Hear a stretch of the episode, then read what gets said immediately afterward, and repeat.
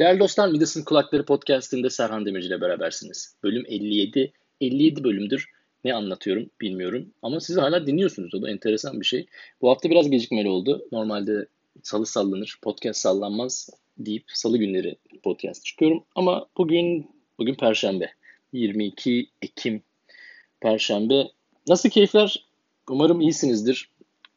Beni soracak olursanız iyi. Vallahi çok şükür. Ne işte ya yani yuvarlanıp gidiyoruz.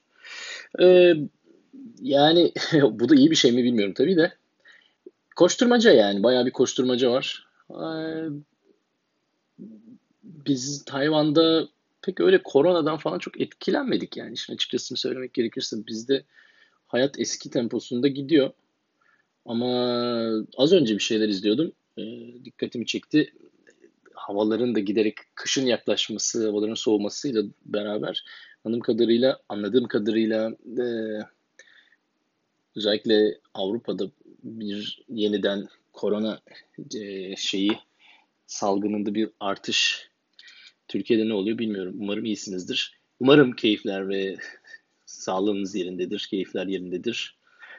Ee, şimdi aslında bu hafta biraz e, dediğim gibi şeyin yoğunluğun getirdiği bir şeyle aslında ne anlatsak, ne konuşsak çok çok hazırlık yapamadım. Ee, ama podcast'te de hakikaten sallamak istemediğim bir şey.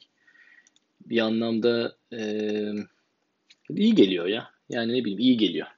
Rahatlatıyor. Ee, bu aralarda biraz böyle yani iş, hakikaten biraz sıkıntılıyım. Sıkıntılıyım derken de yani aslında şöyle ne denir? Yani öyle çok da bir özel bir neden yok da işte bir, e, uğraşıyoruz yani çok iş var. Şimdi bilmeyenler için işte Tayvan'da bir üniversitede bir akademik yardımcı doçent gibi bir pozisyonum var. Yeni yani bu çok da yeni bir şey aslında. Eski bir şey değil. Yani daha bir yıl olmadı. Şubat'tan beridir. Biraz yeni bir hoca olmanın getirdiği sıkıntılarla uğraşıyorum. Yani derslerim var, ders hazırlamam lazım. Ondan sonra e, tabii bunu da Çince yapıyorum. Çince ders hazırlamak kolay olmuyor. Ee, kitap, materyal, her tür yani malzemenin tamamı Çince olunca ister istemez biraz hız düşüyor. İngilizce olsa hızım daha iyi olur, daha yüksek olur ama işte bir şekilde gene de e, yapmak gerekiyor yani.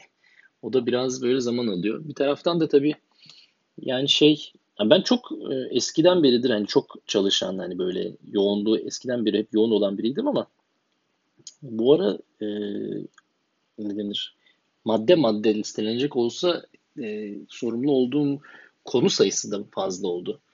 E, hocalık işlerine başlamadan önce yürüttüğüm işte ufak tefek bazı e, digital marketing böyle e, sosyal medya vesaire şu bu işlerle ilgili projelerde devam ediyor. Yani onu da bırakmış değilim. Tabii o, o bir yük. E, üniversitede hocalık büyük. Üniversitede research, araştırma işte e, yok paper yazdın, makale yazdın. O işler büyük. Ayrıca üniversitede böyle idari görevlerim var. Yani idari görevden kasıt işte atıyorum yabancı olmam dolayısıyla biraz da e, dış ülkelerden öğrenci e, bulma, dış ülkelerle iletişim, dış ülkelerdeki üniversitelerle ilişkilerin kurulması falan gibi böyle bir görevim de var. Çalıştığım üniversite Tayvan'ın çok böyle müthiş bir üniversitesi değil ama çok e, iddialı bir üniversitesi yani denir bir büyüme çabası içinde olan bir üniversitesi. Dolayısıyla böyle uluslararası e, işlere çok e, meraklı ve heyecanlı bir üniversite. Dolayısıyla da e, o onun getirdiği de bir e, hafif bir yük var yani için açıkçası. Tabii bunlar yani şey e, ne denir? E, hani şey olarak söylememek lazım. Türkçe kelimesi aklıma gelmedi bir an. E, ne o? E, yakınmıyorum yani yakınma amaçlı değil bu şey. Ama e, gerçekten de zamanı iyi kullanmakla ilgili bir ihtiyacın çok önde olduğu bir süreç oldu bu sene özellikle. Özellikle şu an içinde şu an bulunduğum dönem ve çok yakın zamanda da kolay kolay çözülecek gibi gözükmüyor. Yani dolayısıyla böyle yüksek tempolu ve e, yoğun e, çalışmalı bir sürecin içinden geçeceğim gibi gözüküyor birkaç ay. Ama e, bu da bir çeşit pratik yani. Bu da bir çeşit egzersiz. Ben öyle görüyorum. E, dolayısıyla da yani podcast'tir, işte diğer sosyal medyada, web sayfasında vesaire yerlerdeki şeylerin hızını düşürmemek istiyorum. E, çok kolay olmuyor. E, yani sosyal medyada da fark etmişsinizdir. Yani çok böyle kolay kolay pek bir şey paylaşmıyorum, etmiyor, edemiyor yani. Onun çünkü vakit olmuyor bir anlamda. Ama tabii gene bu bir mazeret olmamalı. E, daha böyle verim verimi arttırmaya yönelik e, bir yapı içinde olmak gerekiyor. Ya çok da mı? Ya bazen de onu düşünüyorum kendi kendime. Lan acaba yani e, şimdi meşgul olmak, meşguliyet aslında bir mazeretmiş gibi geliyor bazen. Çok meşgulüm, çok meşgulüm, çok meşgulüm. Ya yok öyle bir şey abi. Yani herkes meşgul. E, meşguliyet bana biraz e, verimsizliği e, hatırlatıyor. Yani bir insanın çok meşgul olması e, başlanan işi bitirmemeyi çağrıştırıyor. Ki bu da biliyorsunuz benim e, şeyim yani kalıtsal ne denir genlerimdeki bir e, problemim. Bu aralar böyle e, denk geliyor bir şekilde bir yerlerde bir şeyler okuyorum, bir şeyler izliyorum. Geçen e, şeyi ya biraz hem bunu paylaşacağım ama belki bazılarınıza komik gelebilir ama e, ben şimdi yaklaşık 40 yaşında biriyim ya. E biz tabii böyle çocukken işte Sylvester Stallone böyle Rocky'leri, Rambo'ları izleyerek büyüdük ya. E, ben hala arada bakıyorum yani adam 72 yaşında Stallone. Tamam mı? 70 küsur yaş, yani 72 de 73 yaşında. Adam beton gibi ya, taş gibi yani. Ve e, bilmeyenleriniz için söyleyeyim. Yani Stallone Rocky'yi kendi yazmış biri. Yazar bir adam aslında. Yani şimdi aktörlüğünün iyisini kötüsünü bilmem ama yazarlığı ve yönetmenliği olan bir adam. Ve metnini kendi yazdığı bir film Rocky. Ee, çok çalışkan biri. Yani e, böyle yakın zamanda işte yakın zamanda çektiği böyle bu korona döneminde lockdown'dayken çektiği böyle birkaç videosu var. Şeyde IGTV'ye koymuş, Instagram'ına koymuş. Ben onu daha önce görmüştüm. Sonra yakın zamanda tekrar bir karşıma çıktı. Bir kere daha izledim. Yani bazen şey anlıyorsun. Yani e, başarı bir şekilde parmak izleri bırakıyor. Yani onu izini bırakıyor. Ve şu ana kadar tanıdığım yani birebir şahsen tanıdığım ya da böyle bu şekilde Stallone'u şahsen tanımıyorum. Uzaktan takip ettiğim bu adamların çoğunda neredeyse tamamında gördüğüm bir şey böyle bir hastalıklı bir şekilde yani neredeyse e, patolojik seviyede bir böyle bir e, çalışkanlık yani diyebileceğimiz bir şey. E, Rocky'yi yanlış olabilir, yanılıyor olabilirim. Yani tam olarak hatırlamıyorum ama çok kısa bir sürede yazıyor. Yani otur bir gerçek bir boks maçını izliyor. Oradan esinleniyor. O, o boks maçında gördüğü e, durumu aslında oradan esinlenerek e, kaleme alıyor. Birkaç günde mi yazıyor? Yani kapanıyor ve yazıp çıkıyor gibi bir şey. E, Rocky bir boks filmi değildir. Rocky bir action, aksiyon filmi değildir aslında. İzleyen ve buna bana eminim ki katılacak olan çoktur. Sonrakileri boş verin. Yani ilk filmden bahsediyorum. Birinci film aslında bir e, underdog yani bir şeyin ne denir başarısız yani kaybetmişlerin bir kaybetmiş birinin hikayesidir. Onun e, varoluş mücadelesidir aslında bir anlamda. Yani aslında çok derinliği olan bir şeydir. Bunun derinliği yani Stallone bir felsefecidir anlamında söylemiyorum ama yaşanmış bir derinlikten geliyor. Şimdi e, çok dertlenirsen felsefeci olursun muydu? Öyle bir laf vardır ya yani çok çok dertli olan felsefeci olur yani kendini şeye bir aşar ya bir anlamda böyle bir ayrı bir seviyeye çıkar. Orada öyle bir olay var. Yani adam çok sıkıntılı bir dönemden geçiyor. Kendini yazıyor bir anlamda. Yani orada izlediği boks maçında gördüğüyle kaleme aldığı aslında belki de kendisi bir özdeşleştirme var. O kadar parasız hale geliyor ki köpeğini satmak zorunda kalıyor yani. Köpeğini mama alamadığı için ve kendi yiyecek parası olmadığı için köpeği satmak durumunda kalıyor. Yani kolay bir şey değil. Ee, 72 yaşında ve hala böyle paylaştığı videoda ya daha önceden yazmaya başladığı bir senaryosu var. Bu adam enteresan bir şekilde Edgar Allan Poe meraklısı. Ve Edgar Allan Poe ile ilgili bir senaryo yazıyor. Başlamış seneler önce ve bitirmemiş ve bundan dolayı çok rahatsız onu bitirmeye çalışıyor. Yani bunu bir anlamda onu görünce böyle yani kelimenin tam anlamı gaza geldim. Teşvik etti yani. Ulan adam 72 yaşında ve hala e, çalışıyor. Ve çok e, yani çalışmaya ihtiyacı mı var? Paraya mı ihtiyacı var? Ne bileyim şana şöhrete mi ihtiyacı var? Yani dünyada Stallone'u tanımayan biri yoktur yani.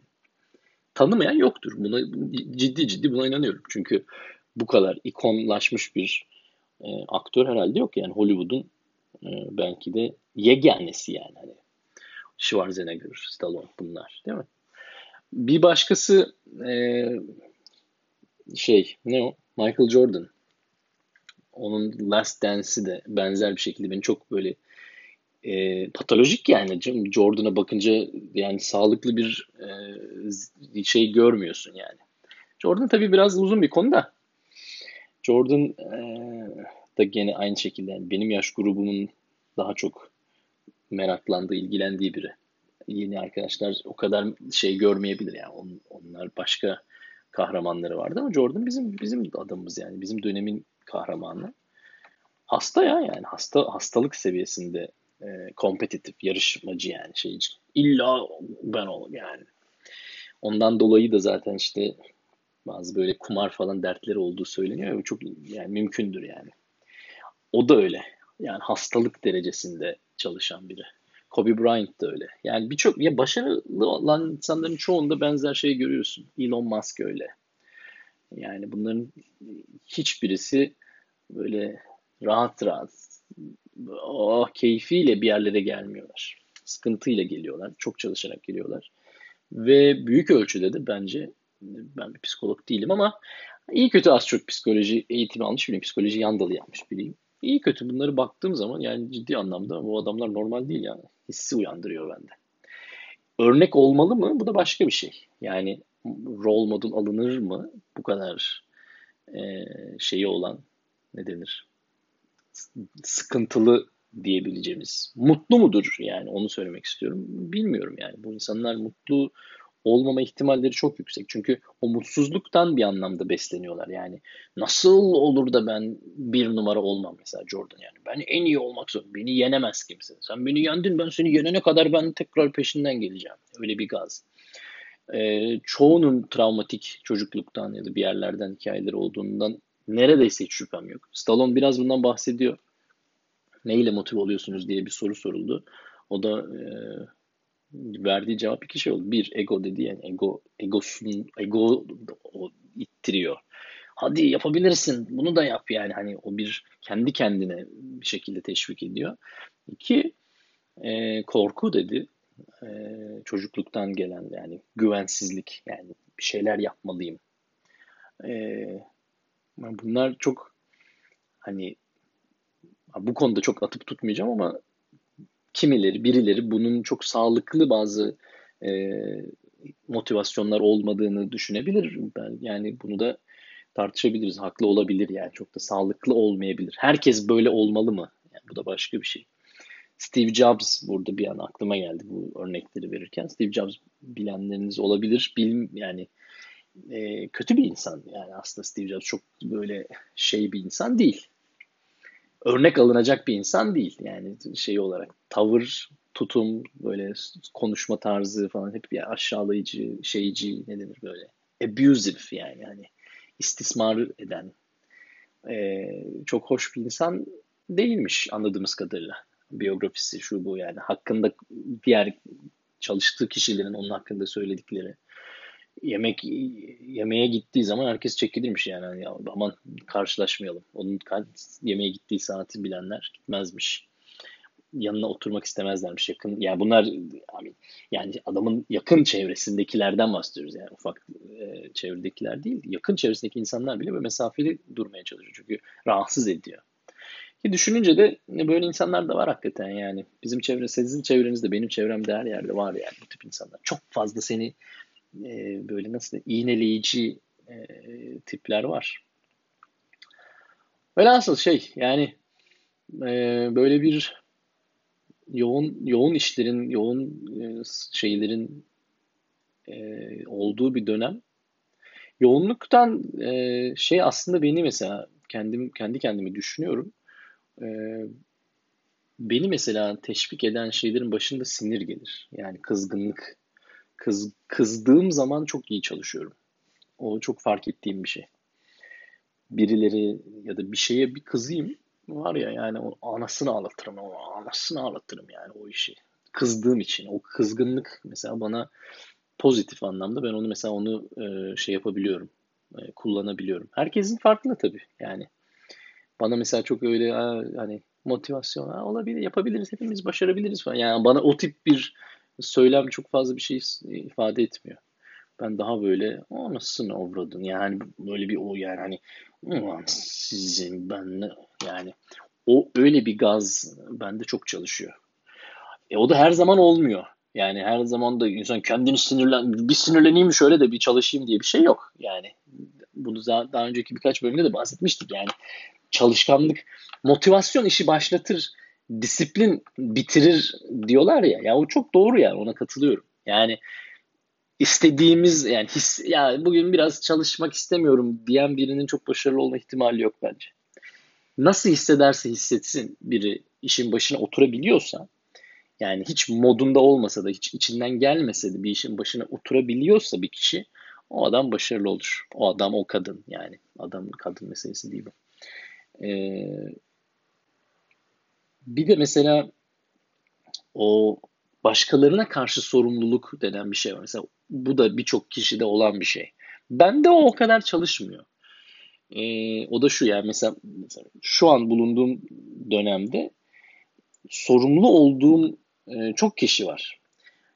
Bunların bazıları benim üstümde seviye olarak, bunların bazıları benim altımda seviye olarak. Yani mesela örnekle açıklayayım.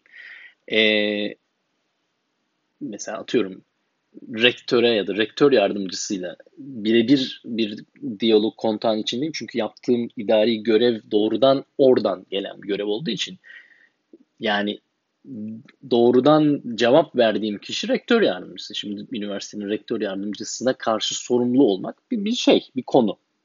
Bunun bir baskısı, bir stresi oluyor mu? Oluyor muhakkak. Ama bir taraftan içimden bir ses hep böyle yani ne, ne elinden geleni yaparsın oluyorsa oluyor olmuyorsa olmuyor. Yani hani o sorumluluk hissi bana iş bitirtmiyor. Bitmiyorsa bitmiyor oluyor. Altımdaki örneklerden devam verecek olursak, bir örnek verecek olursak. Örneğin beraber research yaptım, beraber araştırma yaptığım e, birden fazla grup öğrenci var. E, bu çocuklar benden bir şeyler bekliyorlar her hafta. Yani ben onları sonuçta bir şekilde çekeceğim, onu bir şekilde onları iteceğim. İster buna çekme deyin, ister itme deyin ama onlar kendiliğinden bir yere gele, gelmeyecek. Yani onları benim bir şekilde e, dürtmem gerekiyor. E, böyle olunca tabii onun sana bakan böyle bir sürü göz var. Yani onlar sana bakıyorlar. E, hocam e, şimdi ne yapacağız? Şimdi bu bir sorumluluk. Öğrencilerim var. Değil mi? Bunlar yani research'ın haricinde üniversitedeki öğrenciler var. 360 tane öğrencim var toplamda yani 60 60 farklı farklı derslerden. E bunların onlara onlara bir şey vermek istiyorum. Yani derse girdiğim zaman 3 saatlerinin boşa geçmemesini istiyorum. Çünkü üniversite zaten özünde benim çok fazla inandığım bir kurum değil. Eğitim anlamında. Vasfını yitirdiğine inandığım bir kurum. Ee, bunu ben kendi tek başıma değiştiremem ama o ders derse girdiğim o 3 saat benim. Orada kontrol bende olduğu için o 3 saati en azından e, gözlemlediğim kötü duruma e, aykırı bir şekilde iyi olması için elimden geleni yapmak gibi bir yükümlülüğüm var. Yani ben benim anlattığım ders diğerlerinden daha iyi olmalı. Çünkü diğerlerinin zaman kaybı olduğuna inandığım sürece ben onlardan bir olamam. Yani onlarla aynı olmamalıyım. Çünkü bir sorunu görüyorsam ona bir şey yapmam lazım. Bir şey yapmıyorsan o sorunun parçası oluyorsun çünkü. Üniversite eğitim anlamında bir şey katmıyor diye bir düşüncem varsa ben onun bir parçası olamam, olmamalıyım. Dolayısıyla her derste ekstra fazladan bir şey yapmak istiyorum. Ki çocuk oraya oturan çocuk 3 saatini boşa harcamamış olsun. İyi kötü bir şey almış olsun. Bir şey değişmiş olsun yani dersin öncesiyle sonrası arasında. E bu da bir sorumluluk. Bunlar benim altımda üstelik. Ve üstelik zorunlu değil. Yani bu bir yürekten gelen bir şey. Gönüllülük esasında olan bir şey. Ama o bu sorumluluk hissi mesela beni o kadar teşvik etmiyor. Enteresan işte dediğim gibi yani beni en çok teşvik eden şey dediğim gibi o, o kızgınlık yani. Ulan siz ben yani hani öyle bir o modda dön, döndüğüm zaman e, acayip iş çıkıyor. Ama sizi bilmiyorum. Siz nasıl düşünüyorsunuz? Siz nasıl bir şey yapıyorsunuz? E, bu konuda çok yani tavsiye vermek gibi ya da bir hani öneride bulunmak haddim değil. E, ben sadece fikirlerimi paylaşıyorum. Dolayısıyla benzer şekilde siz de fikirlerinizi benimle paylaşırsanız mutlu olurum. E, mesajlar geliyor hala eksik olmayın. Ben de gelen mesajlara cevap yazıyorum. Sizler de biliyorsunuz. Mutlu oluyorum. Dolayısıyla lütfen mesaj göndermeye devam edin. Midas'ın Kulakları podcastinde Serhan Demirci ile berabersiniz. Serhan Demirci 10 yıldır Tayvan'da yaşayan bir Ankaralı. Artık yaklaşık 10 yıldır demiyorum gördüğünüz üzere 10 yıldır diyorum. Ekim'in 26'sında 10. yıl dönümü olacak. Bakalım onda nasıl kutlayacağımı düşünmem lazım. Kutlamalı mıyım? O da bir konu. Belki de kutlanmaması gereken. Lanet olsun falan. Ee, yok canım. O kadar da değil. Neyse. Bir sonraki bölümde görüşünceye kadar kendinize çok iyi bakın. E, aman dikkat edin. Hasta hasta olmayın. Ölmeyin. Tamam Hayatta kalmaya, mücadeleye devam. Ondan sonra güzel günler göreceğiz. Buna inanıyorum dediğim gibi. Her zaman dediğim gibi. Hoşçakalın.